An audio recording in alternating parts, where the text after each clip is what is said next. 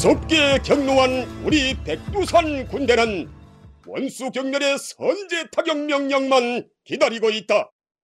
조선인민군 전선 대연합부대 장거리 포병대 최후 통첩장 존엄 높은 최고사령부의 차후 타격 명령을 기다리고 있는 우리 전선 대연합부대 장거리 포병대는 이미 살아 숨쉬기를 그만둔 박근혜 패당에게 다음과 같은 최후 통첩을 보낸다. 1. 천하역적 박근혜와 그 패당은 감히 천하무도한 만고 대욕죄를 저지른 데 대해 북과남 해외의 온 민족 앞에 정식 사죄하여야 한다. 2. 천하역적 박근혜와 그 패당은 천인공로할 핵심 부 타격을 고안해내고 그 실행을 꿈꾸려한 만고 죄인들에게 즉시 가장 참혹한 형벌을 가하여 온 민족 앞에서 가차없이 능지처참해 버려야 한다. 3.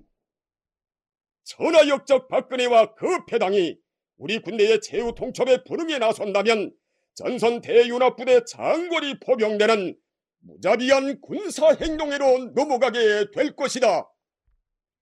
공개 사과와 공개 처형은 청와대와 반동 통치기관들을 사정권 안에 잡아놓고 징벌의 선제 타격 명령을 기다리고 있는 우리 장거리 포병대의 최후 경고이다. 우리 백두산 군대는 빈말을 하지 않는다. 주체 배고 2016년 3월 26일 조선인민군 전선대연합부대 장거리 포병대 그 어떤 야만적인 저강도 제재도 전대미문의 군사적 압살도 전인 공로할 제도 붕괴 책동도 필승의 손군 대로로 질풍쳐 나가는 백두산 대국의 눈부신 전진을 가로막지 못한다. 조선민주주의인민공화국 국방위원회 대변인 다마 1. 우리 공화국을 경제적으로 완전 질식시키려는 날강도 미제와 그 추종 세력들의 야만적인 초강도 제재는 주체 조선을 천하에 둘도 없는 자립, 자력, 자강의 위대한 강국으로 전변시켰다. 2. 우리 공화국을 군사적으로 압살하려는 날강도 미제의 전대미문의 대조선 침략 전쟁 소동은 미국 본토를 이미의 시각이 핵 보복 타격을 당할 수 있는 최악의 위기 상황에 몰아넣었다. 3. 우리 공화국을 분열 와해시키기 위한 미국과 그 주정 세력들의 제도 전복 책동은 썩고 병든 자본주의 체제를 자기 시대를 다 산 역사의 퇴행물로 밀어던지는 결과를 초래하고 있다. 재반 사실들이 입증해 주듯이 미국 주도하에 불순적대 세력들이 강행하고 있는 초강도 제재와 군사적 압박, 제도 전복으로 특징 지어지는 대조선 적대시 책동은 정반대의 결과를 가져다 주고 있다. 험악하게 번져지는 현 사태를 두고 일방적인 제재보다 안정 유지가 급선무이고 무모한 군사적 압박보다 협상 마련이 근본 해결책이며 부질없는 제도 전복보다 무조건 인정과 협조가 출로라는 여론이 크게 조성되어 미국과 그 추정 세력들을 막다른 궁지에 몰아넣고 있는 것은 우연한 것이 아니다. 닥터 스테판 133회 시작합니다. 안녕하세요. 안녕하세요. 네, 반갑습니다. 반갑습니다. 네, 오늘도 관례대로 전반 정세에 대한 진단 바랍니다. 예. 한마디로 박근혜 이른바 정권, 박근혜 정권은 끝났다. 이렇게 말씀드릴 수 있겠습니다. 실제로도 그렇죠. 박근혜 정권이 박근혜 정부로 바뀌었죠. 국회 과반을 이루면서 입법부를 잃었죠. 행정부만 남은 겁니다. 아무리 사법부가 행정부의 시녀라고 해도 입법부를 상실한 임기 4년 차의 레임덕 정권, 이제 절름발이 오리란 뜻이죠. 뭐 권력 누수라고도 표현하는데 좀 정확하지 않은 것 같아서 그냥 그 레임덕이란 말을 씁니다만은 제가 보기에는 금년은 식물 정부, 내년은 광물 정부 이렇게 된다. 금년은 살아는 있다. 이런 뜻이죠. 내년에는 아마 살아있다라는 느낌조차 주지 못하지 않겠는가. 존재하는지조차 알 수 없는 정도의 그럼 이제 왜 이렇게 되는가? 총선에서 민심이 박근혜를 심판했다. 박근혜 정권, 박근혜 새누리당 정권을 심판했다. 이에 대해서는 뭐 제 글을 떠나서 민족일보에 쓴 칼럼이죠. 뭐 온 나라의 그뭐 보수 언론들조차도 이구동성으로 하는 소리이기 때문에 뭐 특별히 뭐 설명하지 않아도 다들 아실 겁니다. 물론 이따 좀 자세히 설명하겠습니다만은 그것은 박근혜 정권의 실정으로 인한 잘못된 정책으로 인한 경제 위기 민생 파탄이 극에 달했기 때문이죠. 이것을 어떻게 안보 논리로 어, 뭐 외교적인 치적으로 여러 가지 그 꼼수로 돌파해 보려고 했으나 완전히 실패했다. 참담한 결과를 맞았다. 이렇게 보면 되겠습니다. 그런데 이제 닥터 스테판이잖아요. 공개 경로만이 비공개 경로, open track만이 아닌 closed track상에서 다시 말씀드리면 빙산의 일각이 아니라 그 빙산에 드러나지 않는 수면 하의 물 밑에서의 그 변화 흐름까지도 짚으려고 노력하는 그런 팟캐스트인 만큼 박근혜가 끝장났다. 민심이 박근혜를 심판했다 라는 측면 외에 결국 이것은 반미 대결전, 구체적으로 북미 대결전의 결과다. 이렇게 말씀드릴 수 있겠습니다. 무슨 말씀이냐면 북이 전쟁, 혁명, 항쟁 이 세 가지 다 보고 있었는데 미국이 총선이 있다. 총선 통해서 박근혜 자연스럽게 퇴출시킬 테니까 참아달라. 이런 메시지로 해석된다 이런 말씀입니다. 지금 구체적으로 분석해 보면은 완전히 그 쓰나미, 태풍이 몰아친 지난 2008년 노무현 대통령 탄핵 역풍 때하고는 비교할 수 없을 정도의 에, 그때는 뭐 세찬 바람이 불었다면 지금은 태풍이 몰아친 에, 쓰나미가 덮친 그런 정도였다는 것. 야권이 분열됐는데도 불구하고 큰 표 차이로 여당을 이기는 그런 놀라운 그 표심이 무엇을 의미하는가? 그것은 앞서 말씀드렸던 경제위기 민생 파탄의 후과이기도 하지만 사실 친미 보수들의 부르자 선거판에서 금권, 관권, 언권, 언론까지 쥐고 있는 세력들이 무슨 짓인들 못하겠어요. 예를 들면 북풍 같은 경우가 그런 거고요. 박근혜를 미국에 불러서 어떤 외교적 치적으로 감쌀 수도 있었겠죠. 여당을 단결시키고 야당을 분열시키는 공작을 더 심화시킬 수도 있었을 것이고요. 그런데 그렇게 하지 못했다는 것, 철저하게 그 반대로 갔다는 것은 무엇을 의미하는가? 마치 북은 드러나게 군사적 공세와 선전적 공격으로 박근혜를 깠다면 미국은 드러나지 않게 정치적으로 언론적으로 박근혜를 깠다. 그 결과 그렇게 양쪽에서 두들겨 패니 뭐 무참하게 에, 얻어맞으면서 다운되지 않을 수 있겠어요? 그로기 상태죠. 권투로 얘기하면 북에서 훅을 치니까 미국에서 어퍼컷을 치는 양쪽에서 얻어맞았으니 뭐 나가 떨어지는 거죠. 그냥 링 위에 버티고 있는 것만 해도 다행인 자칫 링 밖으로까지 날아갈 수 있었는데 겨우 버티고 있는 미국도 링 안에서 이렇게 서서히 정리될 텐데 꼭 링 밖으로까지 날려야 되겠냐라고 하는 사정사정하는 그런 모습으로 읽히는 상황입니다. 예, 좀 이따 다시 좀 자세히 설명하겠습니다만은 저는 3월 31일 그때부터 정세가 바뀌기 시작했다. 북의 태도가 확연하게 달라진 시점이 바로 그 시기이기 때문에 그렇습니다. 이에 대해서는 뒤에 자세히 말씀드리죠. 바로 이어서 말씀해 주시면 될 것 같은데요. 3월 31일에 미남일 정상회담이 있었는데 그 이후에 북의 반응이 어땠는지 좀 더 자세히 말씀해 주셨으면 합니다. 예, 3, 3일에 그 미국, 남, 일본의 이제 수반들이 만났죠. 기자회견을 했어요. 그 직전에 이제 양자의 정상회담들이 있었죠. 이는 그 직후에 열리는 핵 안보 정상회의 때문에 모인 김에 필요한 회의들을 한 건데요. 그런데 놀라운 것은 뭐 사실 놀랍진 않죠.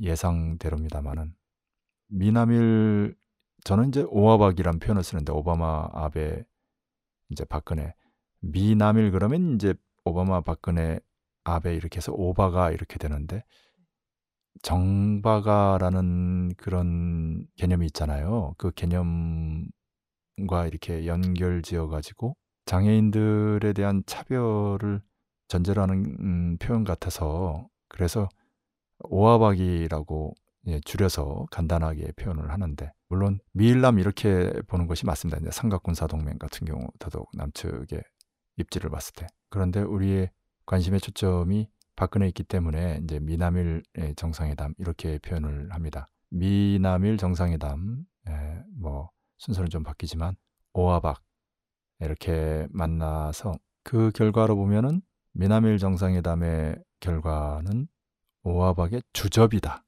저는 그렇게 표현하고 싶습니다. 예, 무슨 말씀이냐면요. 북이 소형 수소탄 시험을 하고 극궤도 위성을 발사했습니다. 말이 극궤도 위성이지 FOBS 위성탄두라는 게 상식이거든요. 슈퍼 EMP 핵탄이죠. 미 지상 500km에서 터지면 미 본토를 암흑천재 아비규환으로 모든 전기 전자 장치를 녹여버리는. 그러니 뭐 일본은 아무것도 아니죠. 그런 가공할 무기가 2012년 12월 12일에 발사 또 정지궤도에 안착 이렇게 성공해서 돌고 있거든요. 수명이 5년이라니까 아직 5년이 안 됐지 않습니까? 그런데 이번에 또 한 거죠. 한 번 발사할 때마다 고정식 호 이동식 두 군데서 발사했으면 더 많은 FOBS들이 떠 있는 것이고요. 물론 그것은 2010년 11월 달에 시연했듯이 LA 앞바다에서 쏠 수도 있고요. 북극성이라는 이름에 걸맞게 북극을 지나서 대서양 워싱턴 코앞 바다에서 쏠 수도 있습니다. 나토가 움직이면은 뭐 영국, 프랑스, 독일도 쏠수 있죠. 이게 북이 공식적으로만 표현하지 않았을 뿐 비공식적으로 사실상 널리 알린 사실들이고요. 2013년 5월 21일 월스트리트 저널지에 미국의 슈퍼 EMP 최고 권위자인 피터 프라이 박사와 전 CIA 국장 제임스 울시가 공동으로 기고한 내용이기도 하다는 것. 그 부분이 본질을 반영한 핵심이라고 지난 기간 수백 번 강조했는데 최근에 반미되기 전에 절정 시기의 노동신문에 딱 그 부분만 강조한 기사가 났다는 것까지 제가 말씀드렸습니다. 네. 어쨌든 이런 결정적이고 치명적인 군사적 공세를 취하고 또 뭐 2월 23일부터 해서 3월 25일까지 최고사령부 중대성명, 정부정당 단체 특별성명, 조평통 중대보도, 장거리 포병대 최후통첩까지 이런 와중에 열린 3월 31일 미남일 정상회담에서 오하박이 뭔 말을 했는가? 일단 3자 공동성명이 없다는 거. 박근혜는 미리 준비한 A4 용지 한 장 정도를 배포했는데 그 내용은 한마디로 유엔에서 결의했으니까 이행해야 한다는 거. 음. 그러면 결의했는데 이행하지 않습니까? 네. 이 말 자체가 매우 수세적이고 하나마나한 소리죠. 네. 그래도 박근혜는 준비라도 했지. 오바마 아베는 한 두 줄 정도 멘트만 날렸는데 그 내용도 가관입니다. 3자, 3국이 협력해야 된다. 지금 미일남 삼각 군사동맹이거든요. 협력이 아니라 단결, 단결이 아니라 일사불란하게 움직여야죠. 사실 미국에게 일본은 손아래 동맹국, 남은 그냥 식민지예요. 시키면 시키는 대로 할 수밖에 없는. 근데 무슨 협력이에요. 역시 하나만 한 소리입니다. 네. 다시 말씀드려서 3자 공동성명이라는 형식도 없고 내용도 정말 하나만 한 음. 이것을 제가 이제 주접이라고 표현하는 거거든요. 도대체 그 세 사람이 뭔 말을 하는 건지 거의 정신적 공황 수준의 언론 인터뷰들이었거든요. 네. 심지어 박근혜는 핵안보 정상회의 끝나고 나서 단체 사진도 못 찍었어요. 과연 이것이 이 북미 대결전에서 종종 나타나는 closed track상의 이제 유희, 장난이죠. 북이 우리가 이제 지금 5월 초까지 끝내려고 하니까 시간이 없다. 당신들이 합의 사항을 제대로 이행하는지 우리가 중간에 점검을 해야 되겠다. 그러니 그 상징적인 징후들을 좀 보내라. 이렇게 해서 그 단체 사진인 게 정상들이 모여서 찍는 건데 박근혜가 없어졌다는 거는 바로 이 대열에서 곧 제거된다라는 것을 암시하거든요. 음. 실질적으로 주최 측이 시간을 변경하면서 그렇게까지 했어요. 이런 걸 보면서 이제 북이 흐뭇해하는 거 아니냐 이런 거죠. 해관보 정상회의도 뭔 내용을 합의했는지 별로 두드러지는 것도 없고 언론에 관심도 없고 러시아는 아예 불참해 버렸죠. 네. 마지막 안보 정상회의인데 그리고 박근혜는 이 선거 직전에 자신의 장기인 외교 치적으로 총선을 돌파해 보려고 했는데 외교 치적이 아니라 외교 치부만 드러난 음. 오히려 미국과 멕시코를 돌지 않은 만 못한 네. 사실 그 시간 영남권이라도 한 두어 번 돌았으면 표가 달라졌겠죠. 왜 국회의원들이 선거 때면은 시장을 돌고 뭐 주택가를 돌고 그러겠어요. 어쨌든 얼굴 한 번이라도 보이고 손 한 번이라도 잡으면 달라지는 건데 박근혜가 아무리 이제 늙고 추해지고 실정을 잘못된 정책을 많이 폈다고 해도 그래도 썩어도 그 박근혜 팬들이 있을 텐데 네. 하다못해 경로당 할아버지들이라도 한번 만나서 손이라도 잡아주면은 그게 표로 연결될 텐데 그 시간에 그 황금 시간대에 미국과 멕시코 돌면서 뻘짓을 한 것이거든요. 네. 완전히 선거 전략으로는 실패죠. 네. 이래서인지 북이 대외적인 표현이 달라졌습니다. 구체적으로 3월 25일 장거리 포병대 최후 통첩이 있었죠. 네. 그리고 그 이후에는 4월 3일 국방위 대변인 담화가 있었습니다. 근데 이 제목만 봐도 북의 기조가 달라졌다라는 것을 알 수가 있어요. 제가 읽어보겠습니다. 네. 장거리 포병대 최후 통첩은요. 영웅적 조선인민군은 우리의 최고 존엄에 대한 짓떨리는 도발망동을 부린 박근혜 역적 패당의 속을부터 초토화해버리고 남반부를 해방할 것이다. 뭐 기니까 한마디로 말씀드리면 박근혜 역적 패당의 속을부터 초토화해버리고 박근혜 끝장내고 남반부를 해방할 것이다. 혁명 전쟁에서 승리할 것이다. 이런 얘기죠. 네. 남반부 해방 이거 오랜만에 나왔습니다. 이 코리아 전쟁 때나 쓰던 용어거든요. 음. 놀라운 시대입니다, 지금. 이 제목은 북측으로다가 직접 장거리 포병대 연습을 지도하면서 나온 보도의 제목이거든요. 네. 그 부제는 이렇습니다. 경애하는 김정은 동지께서 청와대와 서울시 안의 반동 통치기관들을 경멸소탕하기 위한 조선인민군 전선대 연합부대 장거리 포병 대집중 화력 타격 연습을 지도하셨다. 역시 기니까 간단히 말씀드리면 청와대와 서울시 반동 통치기관들 이제 국방부라든지 뭐 국가정보원, 경찰청 뭐 이런 데 말하는 거죠. 네. 전선대 연합부대 장거리 포병대 임의 편지라고 해서 존재 여부에 대한 논란이 있을까봐 아예 사진으로 공개해 버렸죠. 실물로 공개한 것입니다. 북 최고리더의 지도하는 장면까지 넣어서요. 북에서는 일반적으로도 그렇습니다. 이런 경우에 북 최고리더까지 나온 상황에서는 절대로 객관적 사실에서 조금이라도 오해될 부분의 여지조차 만들지 않지요. 한마디로 객관성을 최고로 높여서 표현했다 이런 얘기입니다. 네. 객관적 사실이다라고 강조했다는 얘기죠. 반면 국방위 대변인 담화의 제목은 이렇습니다. 그 어떤 야만적인 초강도 제재도 전대미문의 군사적 압살도 천인 공로할 제도 붕괴 책동도 필승의 성군 대로로 질풍쳐 나가는 백두산 대국의 눈부신 전진을 가로막지 못한다. 역시 이제 길기 때문에 간단히 좀 분석을 해드리면 전반부에서는 이제 제재 압살 책동 이런 거고요. 네. 선군 대로는 이제 선군 노선이죠. 대로는 큰 길. 백두산 대국의 눈부신 전진을 가로막지 못한다. 백두산 대국의 눈부신 전진입니다. 네. 조선인민군의 전진이 아니죠. 음. 국가의 전진이고 눈부신 전진에서 눈부신 수식어까지 해서 이것이 군대의 진격과는 다른 의미로 쓰여졌습니다. 예, 이제 무슨 말씀이냐면요.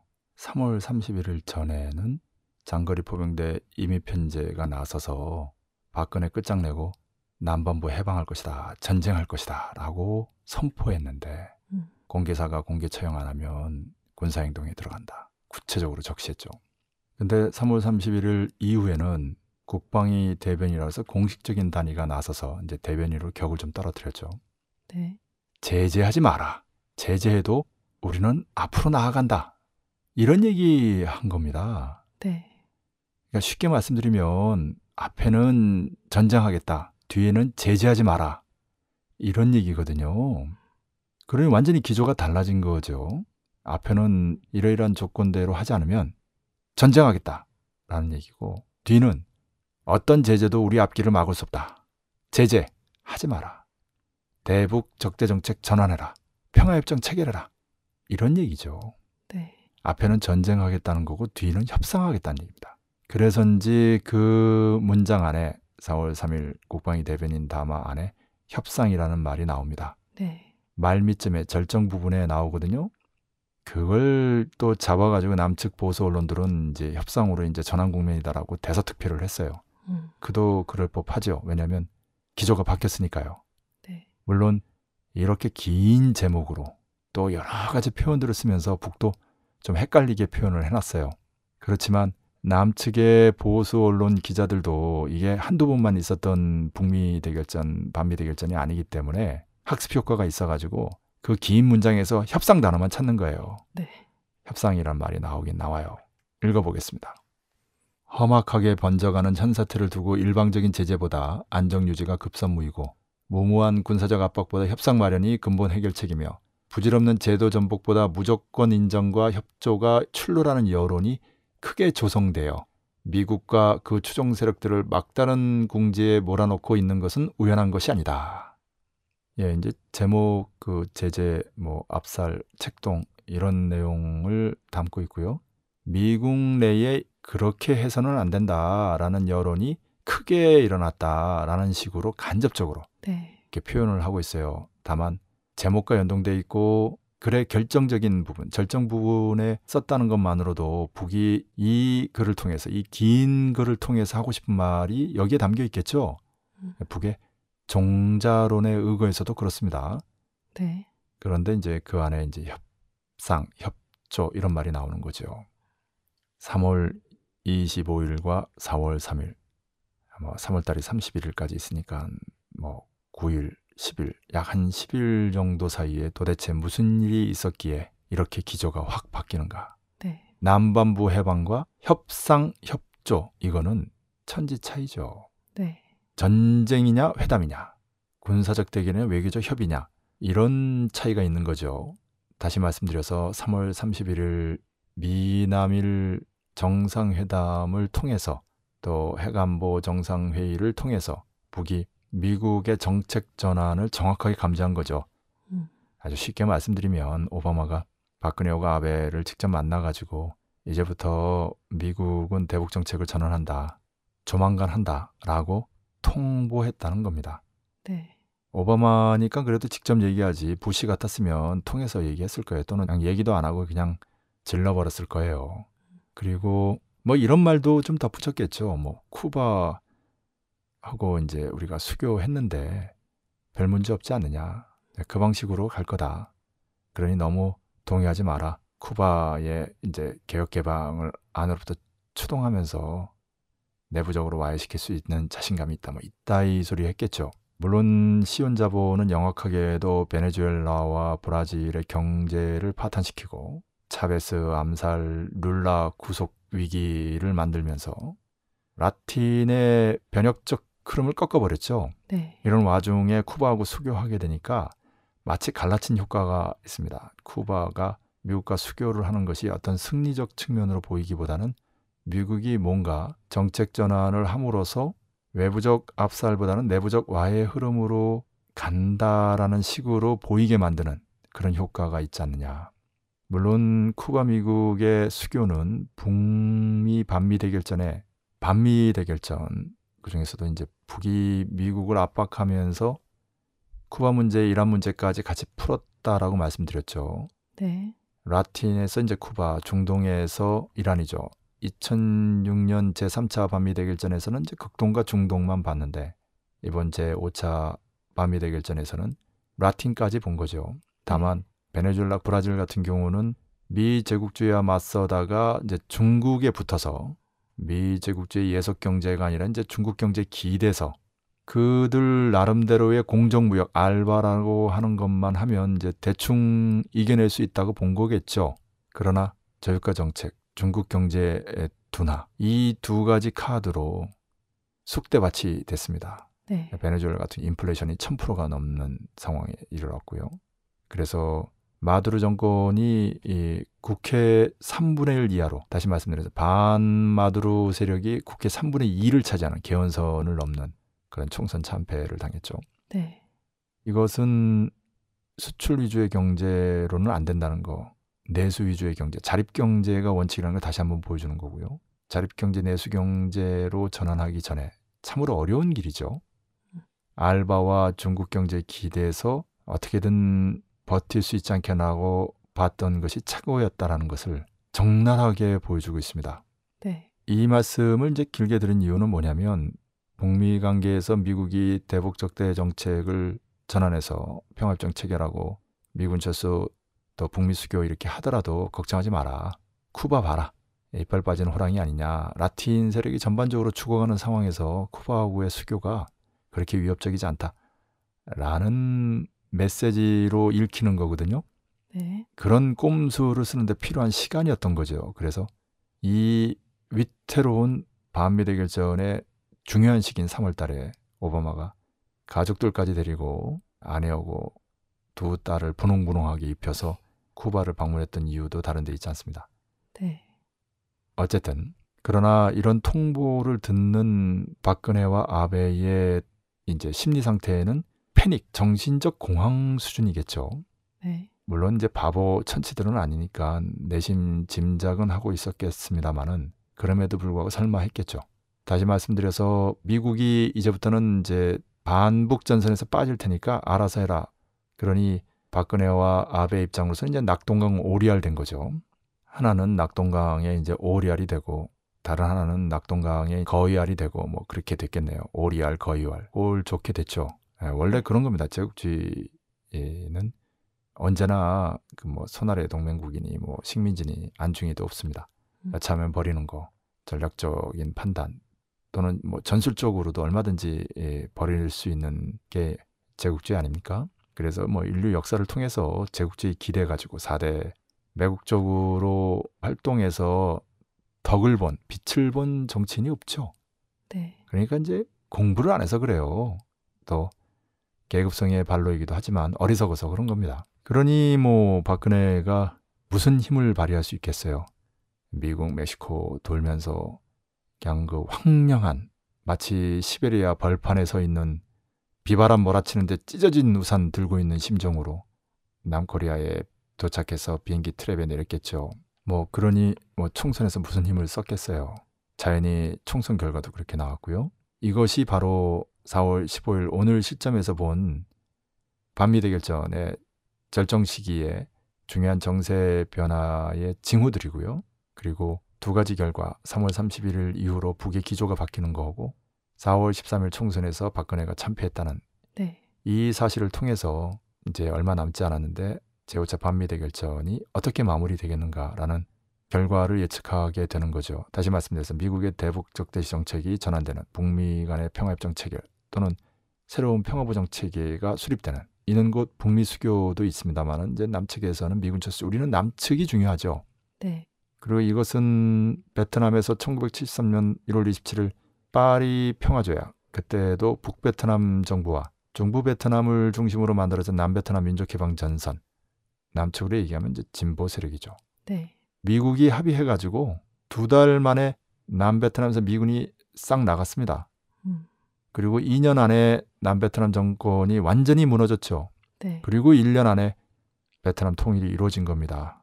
물론 우리는 북베트남 중심으로 사회주의로 이른바 적화 통일된 그런 방식을 바라지 않습니다. 그것은 남측 민중들의 자주적 요구 수준에서 창조적 능력 수준에서 무리한 것이기 때문에 남측 민중이 원하지 않으면 안 되는 거죠. 네. 그러나 남측 민중은 바로 이 분단의 문제 그리고 예속과 파시오 독재 반민주의 문제만큼은 해결해야 된다는 데에서는 그런 본질적인 자정 요구 그리고 창조적 능력과 관련해서는 확고합니다. 다시 말씀드려서 자주 통일과 민주주의야말로 남측 민중들의 본질적인 자정 요구이고 남측 민중들의 창조적 능력으로 얼마든지 가능하다는 거죠. 네. 우리는 그것을 자주민정부와 통일연방정부로 함축해서 부르고요. 미군 철수 자주의 과제가 해결되면 자주민정부 수립 보안법 철폐의 과제가 해결되고 자주와 민주죠. 그래서 자주 없이 민주 없다 이런 말도 나오는 겁니다. 그리고 나서는 이제 통일 연방제의 과제를 실현하는. 통일 연방 정부의 수립입니다. 이게 자주 민주 통일의 경로로 3단계로 진행이 되는데 이 과정이 만약에 북이 혁명 전쟁을 일으키면 북의 표현대로 2014년에 나왔던 전민보복전 북의 군대와 인민들의 힘만으로 최근 3월 25일 장거리 포병대의 최후 통첩처럼 그렇게 전쟁이 벌어지면은 조선인민군 군정이 실시되겠죠. 물론 민정으로 전환될 것입니다. 이 민정이 자주민정부죠. 네.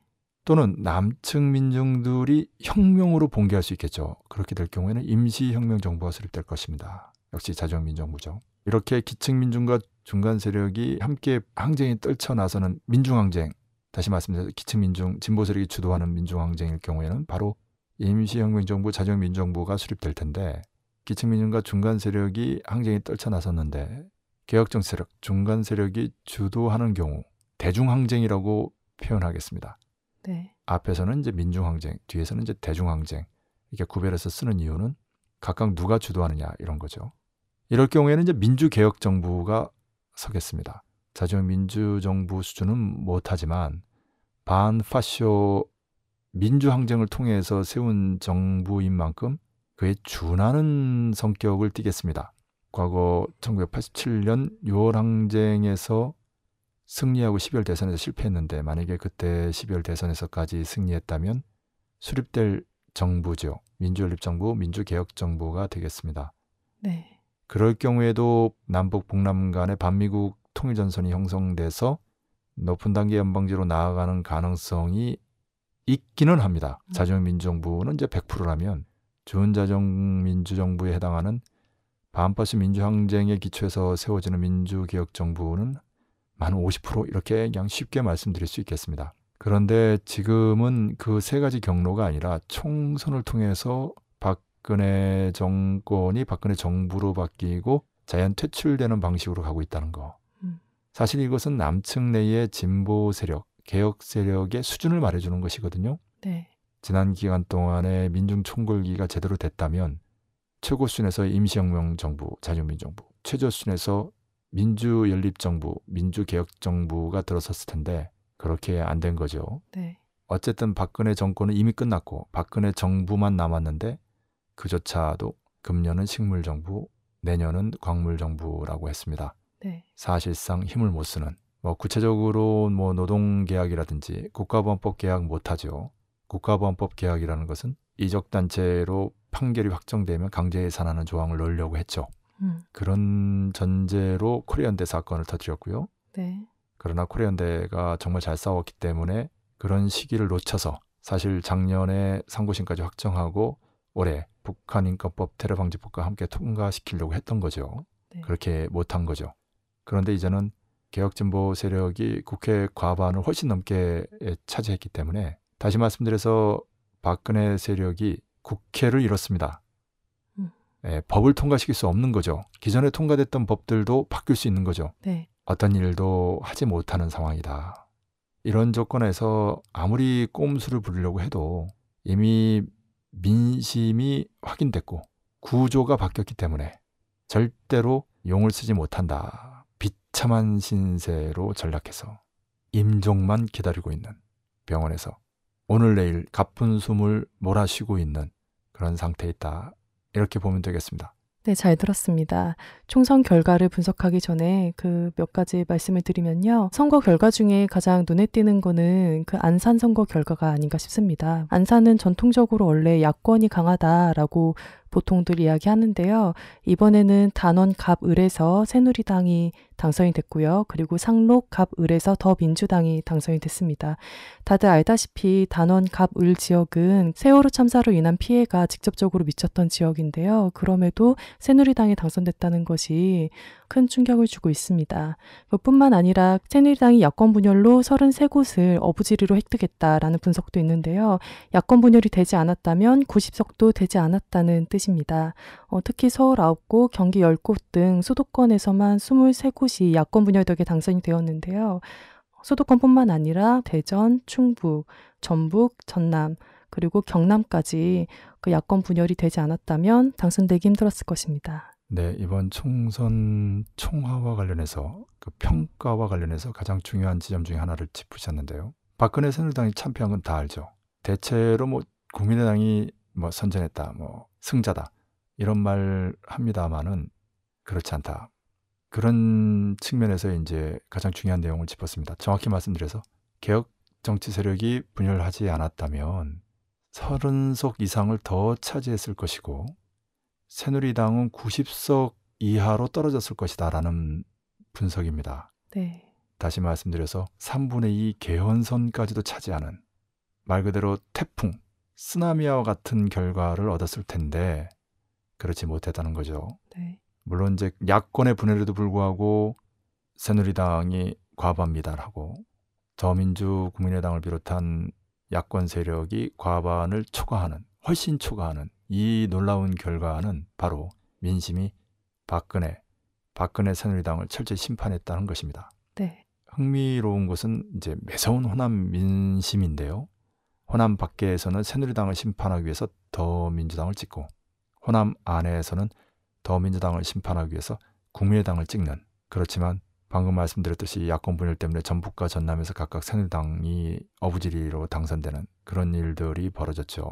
네. 이런 부분도 놓치지 않고 있는 거죠. 그리고 새누리당의 대선 후보들 뭐 잠룡이란 이런 표현도 쓰는데 오세훈이나 김문수 이게 낙선하면서 잠룡이 아니라 사룡이 됐죠. 세상을 떠났습니다. 그리고 최경환 같은 경우도 이른바 영남벨트 중에 가장 공고하다고 하는 대구에서 이를테면 김문수를 누르고 김부겸이 당선된다든지 이런 과정을 통해서 역시 그 책임을 면할 수 없죠. 네. 유승민 같은 경우는 물론 당선됐습니다만은 그 측근들이 대거 떨어졌죠. 친이계 쪽에 뭐 이재호라든지 이런 세력들도 역시 마찬가지로 모두 낙선했습니다. 이번에는 친이계가 완전히 전멸했죠. 문재인은 호남에서 참패하고 그 외 지역에서 선전했기 때문에 스스로 내건 공약대로 정계 은퇴를 하는 것은 어리석은 일이죠. 야권의 대선 지지율 1위를 이렇게 날려버리는 것은 있어서도 안 되고 있어 본 적도 없는 일이니까 그렇게 안 될 것입니다. 음. 그럼 어쨌든 일정한 타격을 받은 건 사실이고요. 네. 안철수의 경우는 제3당의 뭐 대표가 되면서 뭐 대권 주자로서의 주가가 올라왔다 이렇게 표현하는데 저는 이번에 그 기회주의적 본질이 드러나면서 음. 야권 분열의 주범이죠. 네. 아주 위험한 인물이라는 것이 이번에 적나라하게 드러났습니다. 네. 안철수의 정체가 뭐냐라는 생각이 들 정도입니다. 박원순과 안희정도 그 측근이 일부 뭐 당선도 됐지만 일부 낙선하면서 유탄을 맞았다. 이렇게 좋은 선거 분위기 속에서도 더 전진하지 못한 것은 기간 야권 분열을 극복하는 데서 정치력을 발휘하지 못한 데 대한 책임을 물은 것이 아니냐. 그런 생각이 듭니다. 네. 그래서 사실 이번 선거판에서 대선 후보들 중에 상처 입지 않은 사람이 없을 정도라는 거. 음. 그러다 보니까 또 이제 반기문이 뜨는데 중요한 것은 이런 선거판의 구조적인 분석, 선거 공학적인 분석이 아니고 그 실질적이고 내용적인 측면에서 전략적인 측면에서 볼 때 가장 중요한 것은 북미 간의 대결전, 반미 대결전에서 북이 승기를 잡았다는 것입니다. 네. 다시 말씀하면 북미 평화협정 체결의 정세 그런 정세로 나아가고 있을 때 남의 정치를 누가 이끌겠는가 그 시대 정신을 구현하고 그 시대 상황을 반영하는 정치 활동을 누가 하겠는가라는 거죠. 당연히 진보 세력, 자주통일과 민주주의를 지향하는 세력들이 맡아야 마땅한 것입니다. 네. 그런데 지난 기간 물론 친미 수구 세력의 파쇼적인 포갑에 의해서 민주노동당이 분열되고 통합 진보당도 역시 분당의 아픔을 겪으면서 끝내 강제해산 당하는 그렇지 않았다면 과거 민주노동당 통합진보당의 흐름이었다면 이번에 국민의당이 차지했던 제3당의 위치를 바로 진보 정당이 차지하지 않았겠는가. 음. 의미에서 정의당이 겨우 네석이죠 물론 이제 울산의 진보 단일 후보로서 이제 두 석이 더 있습니다만은 그 두 석을 빼면 정의당을 비롯해서 이른바 범진보 정당에 해당하는 노동당이라든지 뭐 녹색당까지 껴도 8.95% 10%가 안 됩니다. 두 자리가 안 되죠. 네. 근데 2012년 지난 대선만 해도 12%가 넘었죠. 예, 그것만으로도 후퇴고요. 역시 분열하면 안 된다는 거죠. 의석수도 4석, 뭐두 석까지 합쳐도 6석이지 않습니까? 네. 그 당시 통합진보당만 13석이었죠. 무엇을 의미하는가? 분열된 진보 세력은 민심의 철저한 외면을 받는다라는 것이죠. 주목할 것은 이제 민주노동당 계승했다고 민중총궐기를 이 계승했다라고 감히 주장하는 민중연합당인데요. 0.61%, 음. 0.76% 녹색당보다도 못한 득표를 했습니다. 국회의원 의석수 한 석도 견지지 못했고요. 참패죠. 이렇게 보면 태어나지 않았어야 할 정당이다 라는 것이 객관적으로 확인되지 않았나 이렇게 봅니다. 네. 민주노동당을 계승하고 민중총궐기를 계승했다는 말은 민심이 믿지 않았다. 오히려 민주노동당을 통합진보당을 분열시킨 그런 책임. 또 민중 총궐기를 계승했다고 하지만 민중 총궐기 최진두에서 투쟁한 사람들은 압니다. 과연 이 세력들이 진심으로 치열하게 투쟁을 했는지. 네. 오랜만에도 2월 27일 민중 총궐기 대회 때 민중연합당 창당식 한 거 아닙니까? 투쟁 현장이 아니라 당 만들면서 행사하고 있었죠.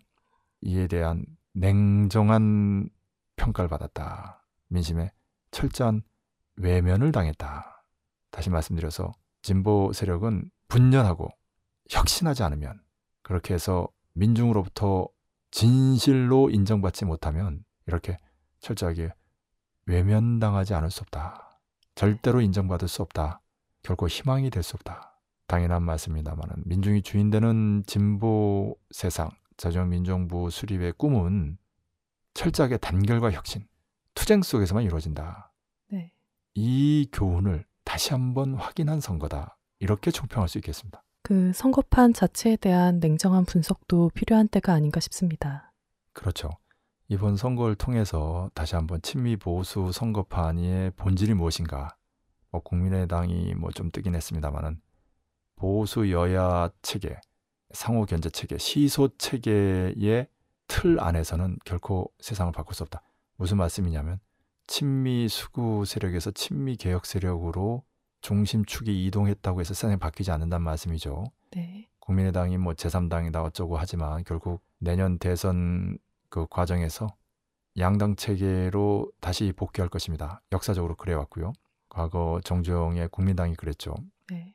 이것은 이제 남코리아가 미국의 식민지이기 때문에 그렇고요. 미국 스스로도 민주당, 공화당, 공화당, 민주당의 양당 체계 그 시속 게임을 통해서 시온 자본이 1929년 상대적 과잉 생산 공황, 1974년 인플레이션 공황, 2008년 금융 공황 이렇게 한 약 40년마다 한 번씩 크게 헤쳐먹고 그 책임을 정치권에 떠넘길 때 그래서 1929년 이후로는 대체로 민주당, 1974년 이후로는 대체로 공화당, 2008년 이후로는 대체로 민주당이 집권하는 실속은 시원자본이 다 챙기고 그 부담은 정치권이 지는 남측도 마찬가지입니다. 예속, 파쇼 독재, 분단의 책임을 정치권에 넘기고 그 실속은 친미 보수력의 상전인 미국이 다 챙기는 이런 구조를 만들었고요.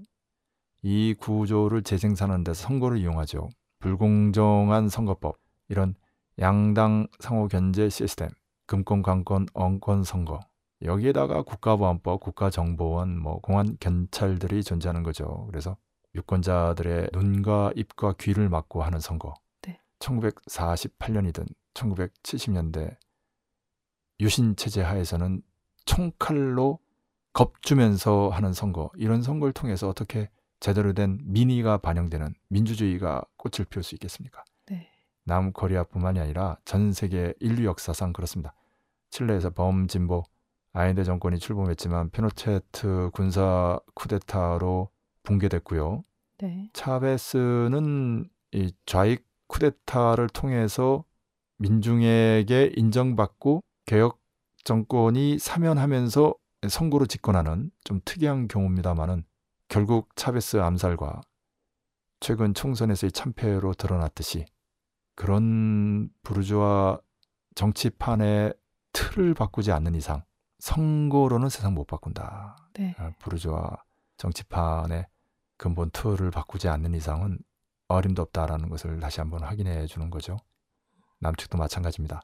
그런 의미에서 남측의 노동자 민중이 참다운 정치 세력화의 성과로서 다시 말씀드려서 반 박근혜 반미 투쟁, 민주 개혁과 민중 생존권이라고 하는 민주주의 실현 투쟁, 그리고 반미자주 조국 통일의 자주 통일 투쟁을 통해서 세우는 그 투쟁의 성과물로 조직하는 그 진보 정당은 선거용 정당이 아니라 항쟁용 정당이다.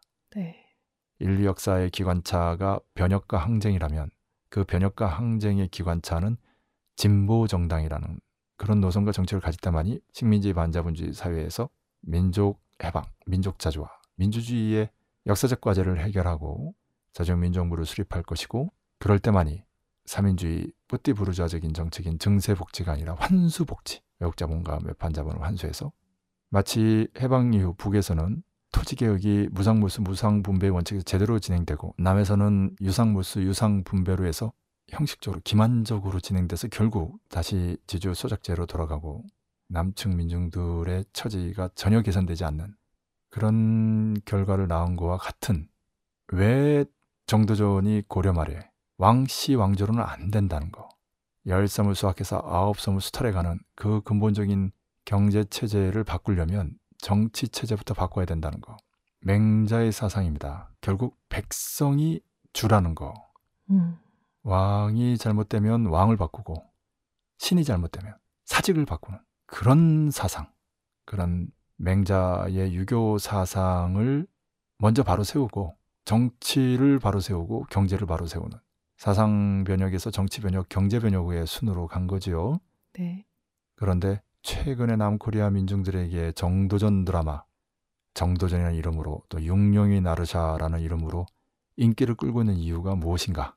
예, 우연의 일치처럼 코리아 연대가 바로 정도전의 아호인 삼봉, 그 삼봉로 밑에서 철야 시위, 반미 반전, 반박근혜 투쟁을 완강히 전개하지 않았습니까? 네. 다들 선거에 매몰돼서 일부 출세주의, 예, 개량주의, 기회주의자들이 설치는 그런 분위기에 아랑곳하지 않고 물론 선거는 중요합니다만은 진보개혁 후보의 단결과 당선, 수구 후보의 낙선을 위해서 나름 최선을 다했죠. 네. 그렇지만 이 위험천만한 전쟁 정세 속에서 무엇보다 반미반전, 반박근혜 투쟁을 완강하게 경결하게 전개했는데요. 지금 진보 세력에게 무엇이 필요한가? 우리가 문제가 발생하면 원칙으로 돌아가라. 원칙에서 이탈했기 때문에 좌우편향을 겪는 거고 문제가 생기는 거거든요. 진보 세력은 한마디로 얘기하면 자주통일 민주주의 세력입니다. 요거는 이제 전국적 과제, 지역적 과제 이런 차원으로 구별하는 거고 이제 경로로 보면 자주민주통일이죠. 자주통일과 민주주의 세력 또는 자주민주통일 세력이 바로 진보 세력입니다. 네. 우리 시대, 우리 현실에 맞는 변혁 이론, 전략 전술, 노선과 정책은 바로 다른 데 있지 않습니다. 자주통일과 민주주의, 자주민주통일. 이 원칙으로 돌아와야 된다. 아, 선거용 정당이 아니라 항쟁용 정당을 만들어야 된다. 네. 인류 역사의 기관차는 변혁과 항쟁이고 그 변혁과 항쟁의 기관차는 진보 정당이다. 라는 전제에서 광범위한 민중들을 교육하고 조직하며 동원해서 민중 항쟁으로만 전민중의 총굴기로만 자주민정부를 수립할 수 있다. 그럴 때만이 환수복지 정책을 펴면서 민중이 주인되는 세상답게 민중이 국가 주권의 주인만이 아니라 생산수단의 주인이 되고 그 결과로 참다운 복지가 실현되는 모두가 고르게 잘 사는 세상을 실현할 수 있다. 그것입니다. 오직 이 한 길 뿐이거든요. 이번 총선을 통해서 다시 한번 확인된 것은 바로 이 투쟁과 실천의 진리입니다. 네. 인류 역사에서 선거는 언제나 전술이었고 선거로 세상을 바꾼 적은 단 한 번도 없다. 오직 민중의 총궐기 항쟁으로만 세상을 바꿨다. 전쟁을 일어나면 안 됩니다. 인명피해, 재산피해가 심각하고 뭐 상황이 극단적이니까 뭐 전쟁이라도 일어났으면 좋겠다라고 생각하는 사람이 있겠지만 절대 그렇게 생각하면 안 됩니다. 전쟁은 일어나면 안 됩니다. 네. 병법에서도 싸우지 않고 이기는 것을 상책이라고 하지 않습니까? 네. 비록 시간이 좀 더 걸리고 곡절이 있고 예, 복잡하더라도 전쟁의 길을 피해서 자주통일 민주주의, 자주민주 통일의 목표, 민중이 주인되는 세상을 만들어야 된다라는 그런 뜻을 세우고 지금이야말로 진보 세력답게 자주통일과 민주주의, 자주민주 통일의 길에 투쟁의 길에 항쟁을 추동하는 길에 나설 때다. 원칙으로 돌아갈 때다. 네. 이렇게 정리하고 싶습니다. 네, 오늘도 정말 잘 들었습니다. 특히 마지막에 원칙을 강조하는 부분이 굉장히 인상적이었습니다. 수고하셨습니다. 예, 수고하셨습니다.